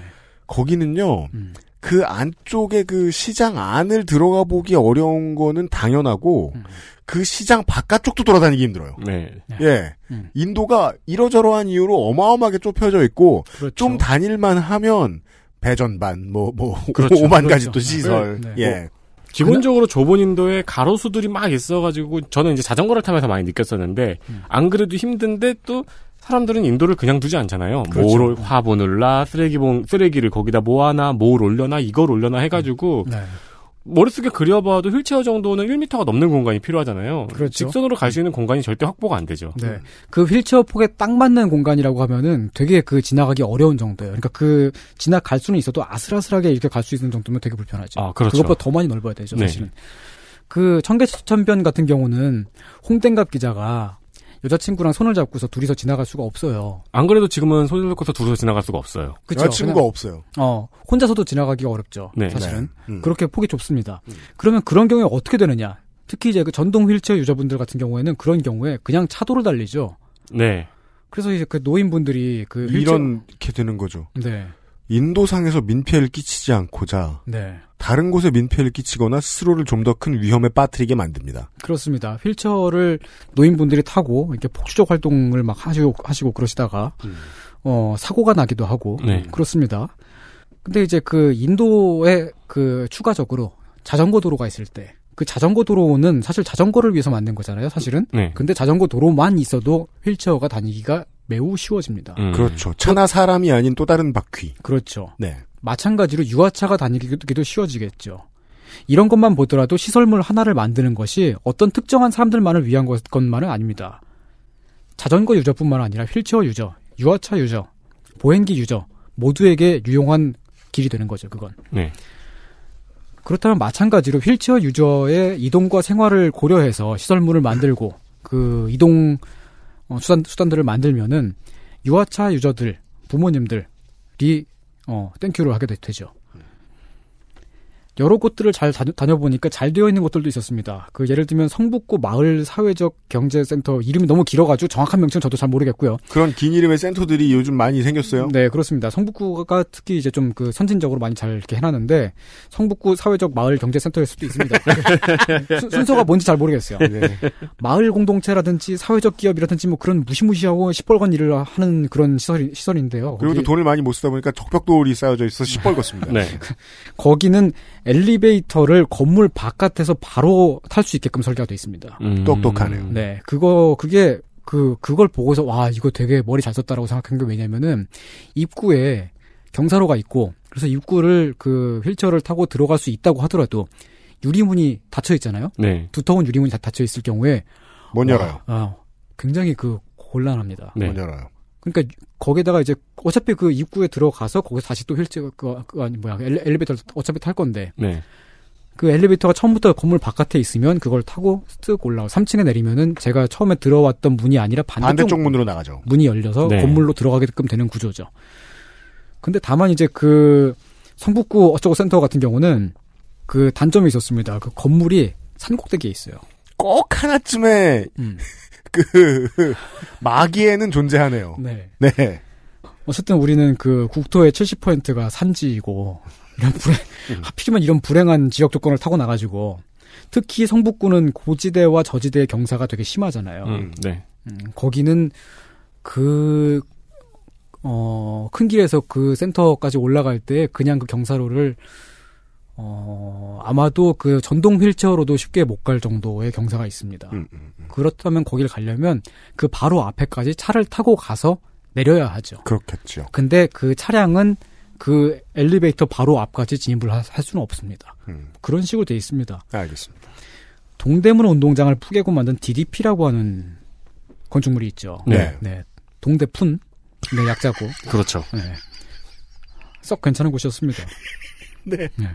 구조물 전체가 경사로로 돼 있어요. 중간중간에 물론 계단이 있고요. 네.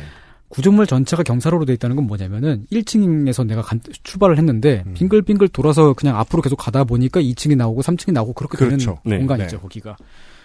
경사도 상당히 완만해서 혼자 다닐 수가 있습니다. 게다가 안내 데스크, 엘리베이터, 주차장 등등의 위치 표시가 여기저기에 눈에 잘 띄도록 되어 있습니다. 음. 이게 제가, 제가 지금 이게, 이게 되게 눈에 띄는 특징적인 장점이라고 어필하고 있는 건 뭐냐면 다른 곳에서는 그렇지 않다는 것이죠. 음. 알겠습니다. 안내 데스크도 여기저기 많, 여기저기 많습니다. 아무데나 가서 물어보면 제가 지금 가려고 하는 곳을 어, 쉽게 알 수가 있게 음. 그렇게 되어 있고요. 좋군요. 음. 다만 중간 중간에 바닥면이 울퉁불퉁한 곳이 많은데 근데 그건 무엇이냐? 자세히 딱 봤더니 그게 시각 장애인용 정- 점자판이었습니다. 음. 바닥면에 쭉 네. 정갈하게 음. 저 끝까지 잘 이어져 있습니다. 지금까지 제가 가본 곳 중에 가장 깔끔하고 배려가 잘 되어 있는 시- 시설이었어요. 거기가. 그렇군요.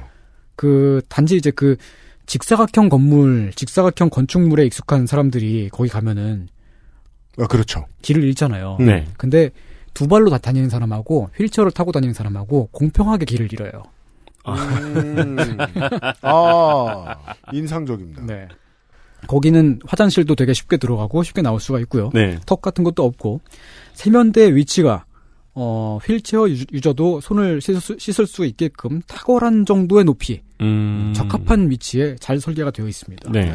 서울에 있는 다른 장소, 다른 공간들하고 비교를 하면 정말 깜짝 놀랄 정도로 잘 만들어져 있는 곳입니다. 모범적이라고 할 수 있죠. 네. 음. 슬프군요. 네. 그런 한 군데. 네. 음. 그런 곳들이 있습니다. 근데 그 거기도 제가 갔을 때 주차장에 내렸는데 장애인용 주차 공간은 원래 그 이제 휠체어가 그려져 있는 주차 공간 말이죠. 네. 요즘에는 또 음. 옆에 공간도 좀 더 두게 되어 있죠. 네. 예. 보통은 입구 바로 앞에 둬야 돼요. 네. 그래야지 입구 바로 앞에 있어야만 그 걷기 힘든 사람이 차에서 내려서 곧바로 그 안으로 들어갈 수가 있지요. 네.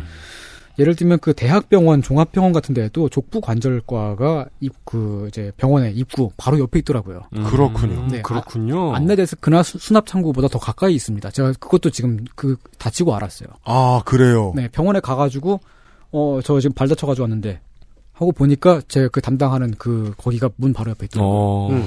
그런 식으로 설계가 돼 있는 게 당연한 것인데, 근데 땡대마트에 갔는데 땡대마트에 있는 장애인용 주차 공간은 건물 입구에서 가장 먼 정말 어떻게 그렇게 그 골라도 최대한 불편하게끔 그렇게 음. 가장 먼 곳에 가장 구석 자리에 그렇게 위치가 되어 있었습니다. 그, 이 건물 입구가 바뀐 걸까요? 정반대로? 그러게 제가 갔을 때만 그렇게, 아. 그렇게 한 건지도 몰라요. 원래는 건물 입구였는데 네. 건물 입구가 바뀌었다. 아, 아니면은 그 벽을 혹시 어. 믿음을 갖고 돌진해 보셨어요? 아 그런가? 어, 다른 거였나? 호그와트로. 아 그럴 수 있었겠다. 아, 비밀벽. 네네네. 아이템 있고. 뭐, 뭐 8과 2분의 4 막 그 기둥 있잖아요. 네, 그냥 들어가면 사실 들어가는 곳. 네. 네. 어허이. 사실은 그 그런 그 주차 공간 같은 경우도 그 장애인석의 이야기를 앞서 제가 들려드렸습니다만 네. 장애인용 주차 공간에서 좀 더 나아가서 휠체어, 보행기, 유아차를 모두 포함한 보행 약자용 공간으로 확장을 해서 생각할 필요가 있다고 저는 생각을 해요. 음.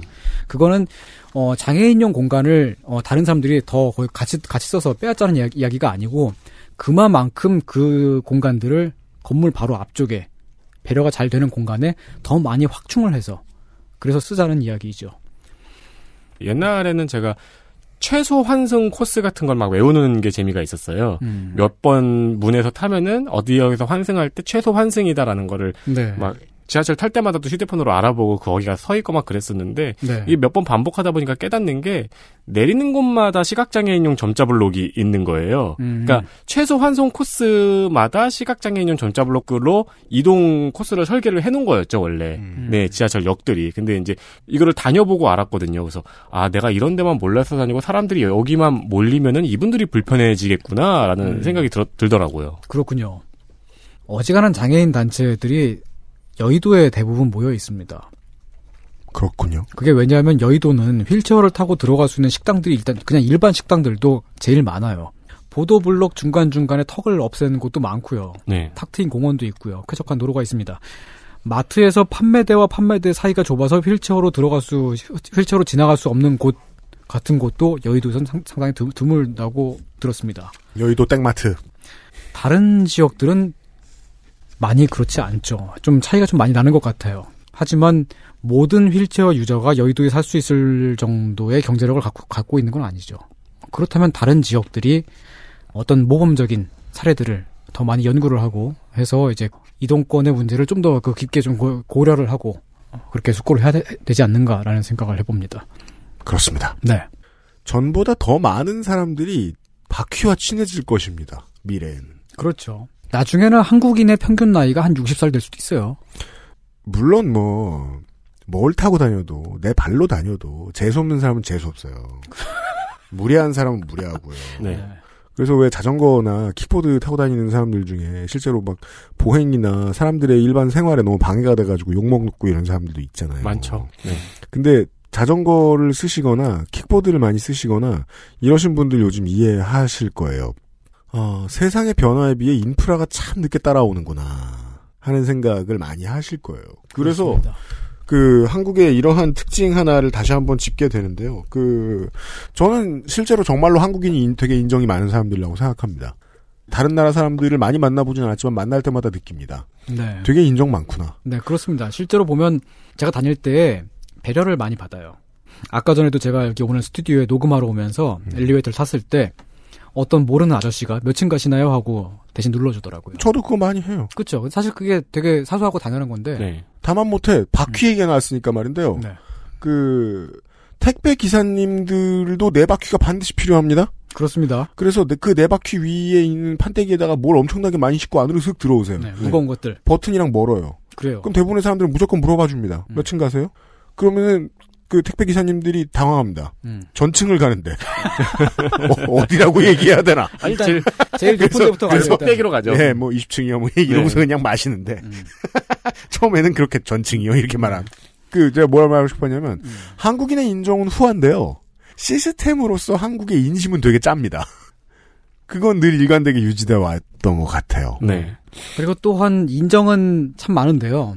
또 어떤 부분에서는 그냥 마음적으로 약간 좀 어, 섭섭하게 느껴지게끔 하는 것들도 있어요. 이게 제가 앉아서 휠체어에 앉아서 다니다 보면은 아무래도 땅이 가까워지기 때문에 고- 공기나 그 냄새가 좀 달라지잖아요. 네. 맞아요. 제 옆으로 어떤 분이 쓱 하고 지나가시면서 방구를 푹 하고 끼시면은 그게 바로 제 코에 들어옵니다. 그렇죠. 왜 하필 내 앞에서? 그건 노린 것일까요? 그러게. 아, 그런 그런 생각들이 가끔 들긴 해요. 네, 네.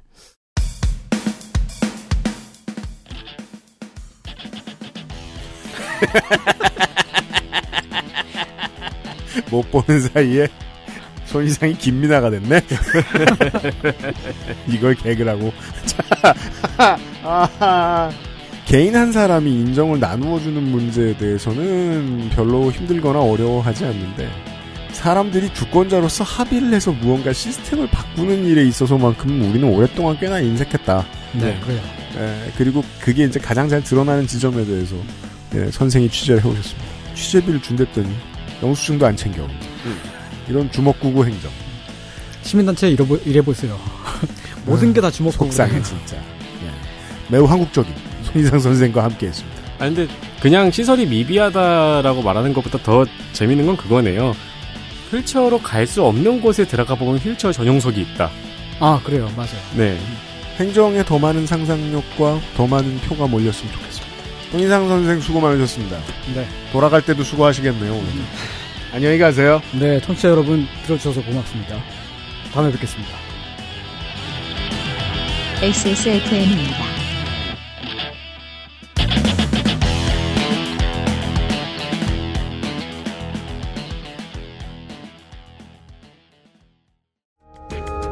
컴퓨터가 아니어도 중고 제품은 중수 이상만 구입하는 것이 좋습니다. 안심할 만한 애프터 서비스 기간이 필요하시다면 가격은 컴스테이션이 고민하겠습니다. 컴스테이션에 들려주십시오. 주식회사 컴스테이션.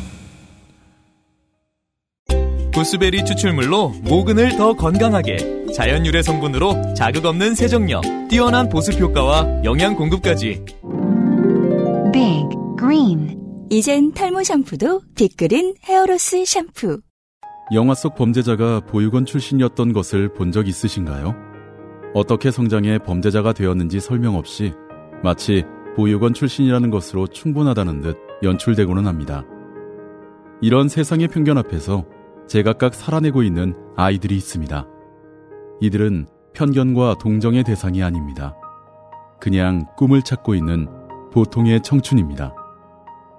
이들이 보다 평범하게 자립할 수 있는 세상을 만들고자 당사자들이 직접 목소리를 높이기 시작했습니다. 18 어른 캠페인을 검색해 주세요. 아름다운 재단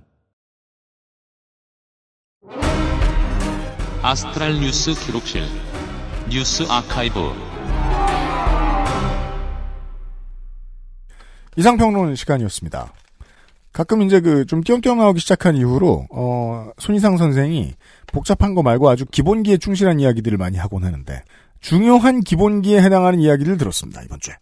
아 손희상 선생이 이것저것 이동 수단을 바꿔가면서 갔고요. 또 가시는 길이 또 걱정되더라고요. 고생스럽게 가시더라고요. 그니까 말이에요. 근데 어뭐 얼마 후에 전화 와가지고 또 자기가 알아보니까 그 방송 내용 이거 저 틀렸으니까 편집해 주세요. 뭐 이런 얘기하는 걸 봐서 아 진짜요? 멀쩡하게 살아 있습니다. 네. 네. 그래서 편집 잘해서 내버렸어요. 택시 타는 것까진 봤는데 네. 뉴스 아카이브입니다. 12월 어 12, 12, 25 40주년? 40주년 12, 12, 40주년 기념 뉴스 archive입니다. 네. 네. 79년도니까요. 네. 네. 2015년 12월 13일입니다. 15년 전이죠. 캘리포니아에서 스탠리 투키 윌리엄스의 사형이 집행되었습니다. 이렇게 이야기하면 누군지 잘 모르시는 분들이 많을 텐데요. 미국의 최대 갱단 크립스를 만든 사람 중 하나입니다. 제가 뭐 종종 뭐 이런 얘기 요즘은 잘안 드리는 것 같은데 그 미국의 유생인 유색인종 갱 집단 어, 매우 커졌던 이유 중에는 우리들이 잘 아는 전미 총기협회의 영향력도 있었겠지만 총이 많이 늘어나도록 만들었고 가난한 동네에 자경단이 생겨야 한다는 필요성도 있었겠지만 네. 가장 미국에서 가장 컸던 사회주의 무장 조직은 결국 유색인종 단체였거든요. 네. 이 운동이 광범위하게 일어나고 어, 관련된 운동을 했던 사람들도 많았는데 그 조직이 사라지면서 유색인종의 울분은 그대로고 그들이 가지고 있던 총기도 그대로였던 거죠. 범죄 조직이 생겨납니다. 그 중에 가장 컸던 것이 크립스입니다. 그렇습니다. 이 크립스의 시작은 71년인데요. 이 윌리엄스가 친구들하고 같이 둥기둥가 하다가 갱단을 조직했습니다. 네. 크립스의 시초를 이 사람들이 다 만든 건 아니고 갱단들이 그렇듯 서로 싸우다가 친해지기도 하고 옆 동네랑 싸우려고 연합하기도 하다가 이게 조직화를 띠면서 커지는 건데 이 과정에서 초기 파벌을 만든 사람 중 하나입니다. 그렇군요. 그리고 1979년 2월에 편의점 직원을 총으로 쏴서 죽이고 그 다음 달에는 모텔에서 대만인 가족 3명을 쐈어요. 그리고 돈을 빼앗은 혐의로 체포되어 사형을 선고받았습니다. 이게 79년 2월의 일이거든요. 근데 79년 8월에는 또 초기 창시자로 유명한 레이몬드 워싱턴이 살해당합니다. 컴턴 지역의 창시자였던 맥 토마스는 78년에 이미 죽었고요. 이게 크립스의 창시자라고 하니까 뭔가 대단한 것 같은데 이 양반들이 53년생이에요. 그러니까 깽단 결성할 때는 전부 다 10대였습니다. 네. 네. 처음에 그냥 동네에서 블랙팬서를 따라서 가죽 자켓 입고 동네 노인네들 돈이나 뺏는 것이 시작이었는데 한 70년대 후반에 셋 다 죽은 거죠. 네. 네. 그리고 우리가 아는 크립스와 블러드의 대립이나 NWA의 등장 등은 이 이후의 일입니다. 79년 2월에 체포됐습니다. 그리고 사형이 2005년에 이뤄졌습니다. 80년대에는 계속 무죄를 주장하기도 했고요. 배심원단의 구성이 인종적으로 편향되어 있고 증거들이 조작되었다는 주장을 계속했습니다. 90년대에 와서는 흑인 청소년들에게 깽단에 가입하지 말라는 책을 쓰면서 비폭력 운동가로 변신합니다. 네. 회심을 해서 더 유명해집니다. 우리나라의 몇몇 조폭 도목들하고 좀 이야기가 비슷하죠. 뭐 과일촌 씨하고. 네. 네. 물론 뭐 그 사람들은 그 또 나와서 또 범죄를 저지르기도 하고. 그렇죠. 예, 혹은 이제 그 전에 있던 스타일하고 그 전에 범죄를 저지르던 스타일하고 다르게 교회 조직으로 침투해가지고 또 나쁜 짓을 하려고 하기도 하고 그런데 네. 이 사람은 그랬다는 기록은 없습니다. 있을 수 없기도 했고요. 그러기는. 그렇죠. 그리고 스케일도 좀 다릅니다. 왜냐면 이 깽단에 가입하지 말라는 책도 쓰고 했잖아요. 음. 노벨 평화상하고 노벨 문학상 후보에도 여러 번 추대가 됐거든요. 그렇다고 합니다. 네, 스케일이 좀 크죠. 그래서 대규모의 구명 운동이 일어나고 영화가 만들어지기도 했습니다. 제이미 폭스 씨가 주인공을 했더라고요. 음. 실제로 이 사람의 활동이 흑인 청소년들의 깽단 가입을 효과적으로 저지했다는 이유 때문이었습니다. 그렇습니다. 네. 재판은 20년 동안 진행이 됐고 판결은 결국 사형을 확정했습니다.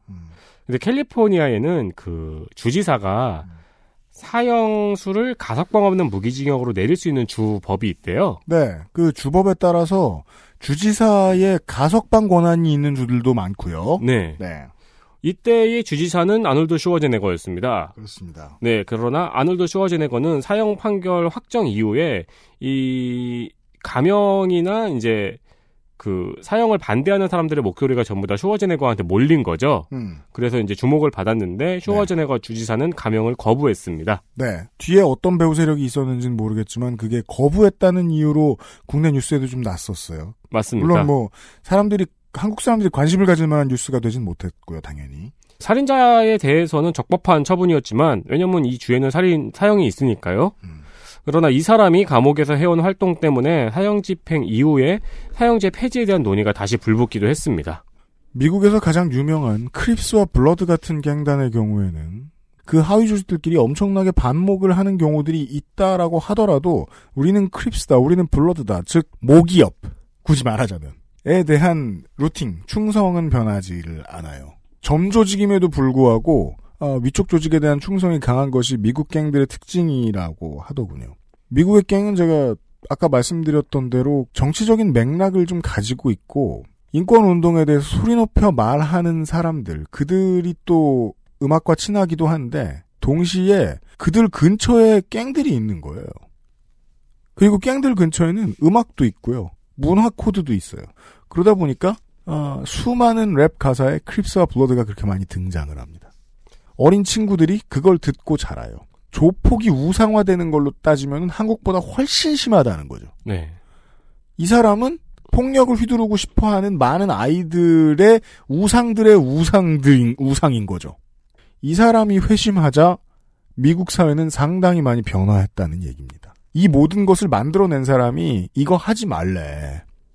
그래서 이게 효과를 발휘함에 따라서 에디터가 설명을 드린 대로 사형제가 없어져야 할 중요한 이유를 이 사람이 설명하고 있다라는 논의가 이야기가 된 거죠. 네. 시민단체들 사이에서. 진보적인 정치인들도 그런 이야기를 많이 했고. 공화당의 주지사는 이때 미움을 공고히 하는 선택을 했다라고 말을 해도 저는 무리가 없다라고 생각을 합니다. 이거는 직권을 활용할 수 있는 문제였으니까요. 이게 철학이 어떠냐면요. 임박한 범죄자에 대한 위협 앞에서 철학 생각할 틈이 없습니다만 제가 어제 말씀드렸던 대로 나에게는 큰 피해가 일어나지 않잖아요. 대부분의 시민들에게. 그 대부분의 시민의 입장에 생각을 해봤으면 좋겠어요. 사람의 삶과 죽음을 지금의 행정부가 결정할 수 있느냐. 지금의 사법부가 결정할 수 있느냐. 이게 저는 인류가 계속해서 이 질문을 스스로에게 던지고 있는 이유라고 생각하거든요. 그건 말이 안 돼요. 사람의 죽음을 투표로 결정하던 시대에는 그 유럽의 중세시대 같은 사례가 있잖아요. 그렇죠. 그땐 그게 합리적이라고 했겠죠. 그럼 어떻게 되느냐? 반대파의 필요에 의해서 세팅이 된다는 겁니다. 인민재판정이. 지금 그거 하지 말라고 검찰개혁하자고 사람들이 많이 이야기를 하고 있는 거고요. 그래서요, 사회에 실제로 중요한 구성원으로 다시 되돌아올 수도 있는 중범죄자들을 위해서가 아니라 사람을 재단할 수 있는 권력은 어디에서 나오는가라는 질문을 사람들이 하고 그 질문을 가지고 토론을 하는 장의 한가운데에 뭔가 신성한 존재처럼 사형제 폐지가 있는 거라고 저는 생각을 하는 게 제일 편할 거라고 봅니다. 누구 막 고유정 떠올리고 막 그러라고 하는 게 아니라 이제 이 얘기를 왜 길게 하냐면 이 얘기를 길게 해본 적이 없을 거예요. 제 믿음에 따르면 그 현실에서는. 사람들을 설득하기도 어렵고 시사 프로그램 특히나 많이 들으시는 분들 같은 경우에는 분노할 만한 일들을 좀 많이 접하시기 때문에 교정시설이라는 건 사람을 벌주기 위해 있는 곳이 아닙니다.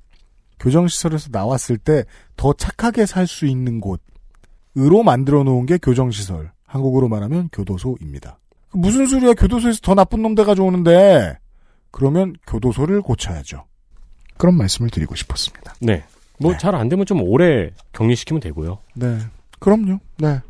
주변에 교도소에 갔다 온 경험이 있는 사람들이 있는 분들이 더러 있을 겁니다. 네. 본인도 그러실 수 있고요. 네. 네. 대부분의 사람들이 저는 원하는 건 한 가지일 거라고 봅니다. 그 전보다 더 나은 사람이 되길. 그렇고요. 시대는 이렇게 흘러서 지금은 유피디님이 바지는 파란색 반다나, 모자는 빨간색 반다나를 쓰고 계시네요. 화합을 상징하고 있습니다. 무슨 소리냐면은 크립스와 블러드가 그 빨간색과 파란색을 상징색으로 써가지고 네. 거기에 단원들이 모두 다 그 코디를 맞춰 입죠. 그렇죠. 네. 근데 색깔을 섞는다. 그냥 죽겠다는 소리거든요. 그러고서 그 동네를 돌아다닌다는 건. 둘 중 어떤 단원한테도 한국에선 이렇게 살아도 됩니다. 네. 다행스럽습니다. 작년의 이야기입니다. 네, 작년 12월 10일입니다. 카카오 모빌리티의 카풀 서비스에 반대하던 택시 기사가 여의도 국회 인근에서 분신을 시도해 전신에 화상을 입고 결국 사망했습니다. 작년 말고 올해 초까지 있었던 카카오 카풀 서비스에 대한 택시기사들의 저항이 거셌죠. 분신은 이후에도 이어져 두 명의 택시기사가 더 분신으로 숨졌고요. 음. 올해 3월에 대타협기구에서는 카풀을 출퇴근 시간에만 일부 운행하고 네. 택시기사의 월급제 도입 그리고 플랫폼 택시 도입 등을 합의했습니다. 음. 월급제는 2021년 내후년에 서울부터 단계적으로 시행될 예정입니다. 그리고 서울과 성남시 등은 월급제로 운영하는 플랫폼 택시를 운영하거나 운영할 예정입니다. 네. 월급제 합의가 발표되자마자 택시 업계에서는 정부 지원금 달라고 공문을 보냈다가 지원금은 없다는 국토교통부의 서박을 맞았습니다. 네. 이건 좀 이상했거든요. 택시기사분들 그렇게 많이 나와 있을 땐 조용히 있더니 이때 합의안으로 도입된 플랫폼 택시가 저희가 짧게 전해드린 바 있는 웨이고 택시입니다. 네. 승차 거부 없는 콜택시라고 전해드렸었죠. 지금은 카카오가 인수했습니다. 그래서 지금은 라이언이 그려져 있는 택시들을 길에서 보실 수 있습니다. 네, 그때 이 사실을 전해드렸었죠. 음. 타다의 논란이 뜨거운 와중에 카카오는 지금까지 총 9개의 택시 업체를 인수했습니다. 그래서 지금 서울의 최대 택시 업체가 카카오예요. 재밌지 않으십니까, 청취자 여러분? 이런 뉴스 안 보이시죠? 네. 게다가 또 이런 지- 재미있는 지점이 있죠. 상당수의 팟캐스트 청취자들은 포털 뉴스를 소비하는데 포털 뉴스를 보통 네이버보단 다음에서 봅니다. 다음은 다음 카카오 거죠. 거기선 이 얘기가 안 나옵니다. 네, 그래서 지금 아무도 모르게 서울에 지금, 지금까지 9개의 택시 업체를 흡수한 최대의 택시 업체가 있습니다. 그건 카카오고요. 네. 어째 그림이 택시 월급제가 정부 지원금 없이 실현되려고 하자 카카오에 팔고 카카오는 부지런히 이걸 사는 것 같은 그림이기도 합니다. 그렇습니다.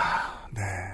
얼마 전에 뉴스 라운드업에서 말씀드린 바 있듯이 타다 논란 그리고 이동 수단과 관련된 공유 경제 논란 이 모든 것의 최대 수혜자는 결국 카카오가 될 가능성이 큽니다. 최대 수혜자는 누구?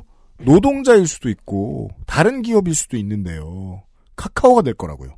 지금까지 카카오 입장에서 술술 풀리고 있다. 좀 그렇게 봅니다. 한편 다른 장면도 있습니다. 올해 택시운전 자격시험 응시자가 25% 급등했다고 합니다.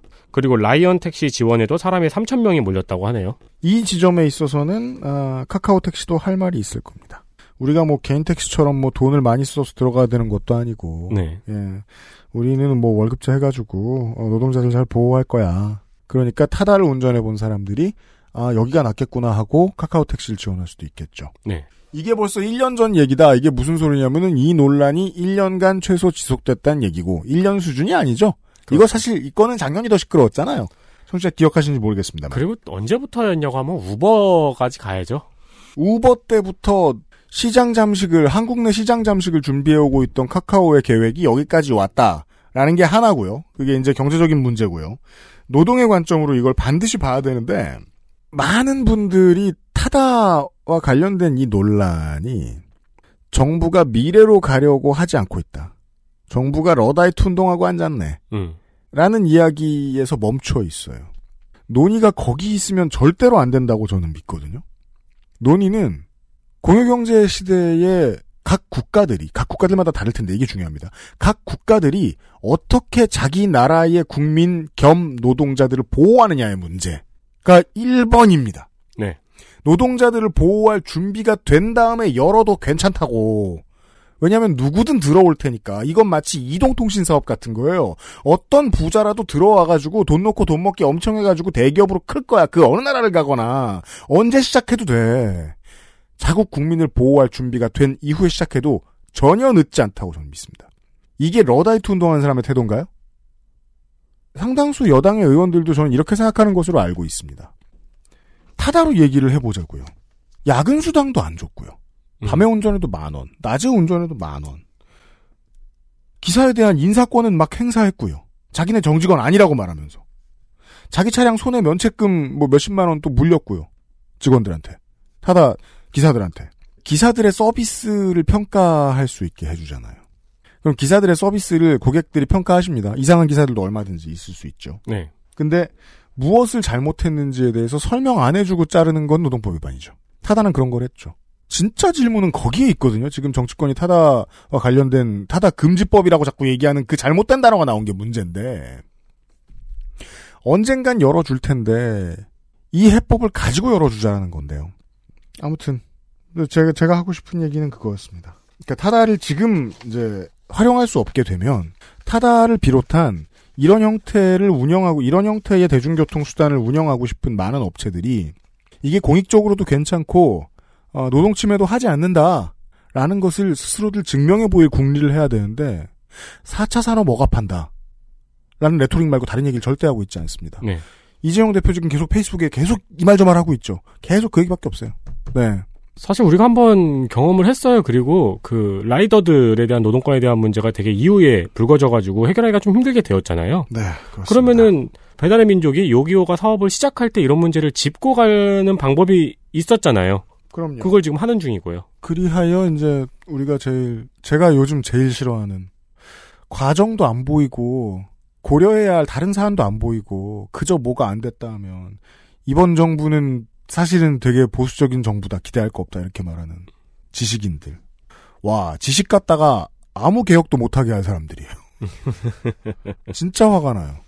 타다는 혹은 카카오는 새로운 이 업계의 지배자가 되어서 얼마나 노동 탄압을 할 것인가가 저는 제일 중요한 주제일 거라고 봅니다. 네. 그렇습니다. 네. 여기까지가 음, 이번 주의 뉴스 아카이브. 아, 뭐더라 우리가 12.12 40주년. 네, 맞습니다. 네, 12.12 뉴스 아카이브. 였고요. 네. 40년 전에는 아직까지 살아있을 줄 몰랐을 거예요. 그니까 말입니다. 천정배 의원의 법이 원한 그대로 통과되길 빕니다. 네. 네. 아, 그렇고요. 아, 유튜브에 댓글 남겨주시는 많은 여러분들 감사드립니다. 네. 네. 갑자기 떠올라서 생각나서 하는 말씀인데요. 물론 뭐 많은 댓글은 요파시의 로드트립에 달리긴 하지만 에디터 그거 알아요? 원래 댓글이랑 무리하게 돼 있잖아요. 근데 그래도요. 사람들이 랜덤하게 댓글을 쓰는데도 그 댓글 읽는 게 재미있는 곳들이 있어요. 제가 살아온 경험에 의하면 그런 곳들은 그 당시에 소비자들로부터 가장 많이 인정받은 곳이 그래요. 조금이라도 인기상 변두리로 밀려나 있는 곳으로 가면 댓글이 되게 더러워져요. 네, 네. 조금 진한 곳. 요즘 유튜브는 댓글 훌륭해요. 사람들한테 추천 많이 받는 댓글들도 비교적 잘 쓴 댓글들이에요. 음. 다음이나 네이버는 가장 더러운 댓글들이잖아요. 제가 이게 예전에 본 지금의 유튜브하고 물이 가장 비슷한 그러니까 퀄 높은 댓글들은 전 네이트에서 제일 많이 봤어요. 그러니까 옛날에는 예. 더러운 댓글이 웃기다는 이유로 따봉 많이 받아가지고 위에 올라가고 그랬잖아요. 음. 근데 요즘엔 보기에 눈살 찌푸려지는 댓글은 귀신같이 사람들이 밑에다가 반박 달고 네. 따봉 내려가 있고 그렇죠. 그러더라고요. 근데 포털들은 죽어가고 있는지 그런 댓글들이 여전히 제일 많이 흥하거든요. 네. 무슨 말씀 드리려고 했냐면 유튜브에 댓글 많이 달아주셔서 감사드리고요. 네. 구독과 좋아요. 뭐그 말씀을 하시게 될 줄은 몰랐네요. 살다 처음으로 내가 네. 그 알실에서 구독과 좋아요. 인터넷의 권력 이동은 유저들이 확실히 기가 막히게 알아내는 것 같습니다. 저 유튜브 컨텐츠에도 좀 더 힘 많이 주고 신경 쓰겠는데요. 돈 될 때마다. 돈이 얼마 없어 그렇지. 제가 하고 싶은 얘기는 어떻게 되더라도 제가 7년 전에 예상했던 대로 오디오 팟캐스트에 대한 활용도는 줄지 않더라. 오디오 팟캐스트 많이 이용해 주시는 그게 뭐 전동이든 그냥이든 어, 휠체어 유저들도 많다는 걸 제가 알고 있습니다. 네. 손희상 선생과 저희의 탐구가 부족했다면 질책해 주시고 더 재미있는 다른 이야기들이 많이 있다면 제보를 부탁드리겠습니다. 저희 입장에서는 새롭고 어, 새로워서 부끄러운 어떤 컨텐츠들을 탐험하고 왔습니다. 이번 주 주말에 그것은 알기 싫다였습니다. 다음 주 이 시간에 다시 찾아뵙도록 하겠습니다. 들어줘서 감사합니다. 윤세민 에디터하고 유승균 PD입니다. 안녕히 계십시오. 안녕히 계세요. XSFM입니다. I D W K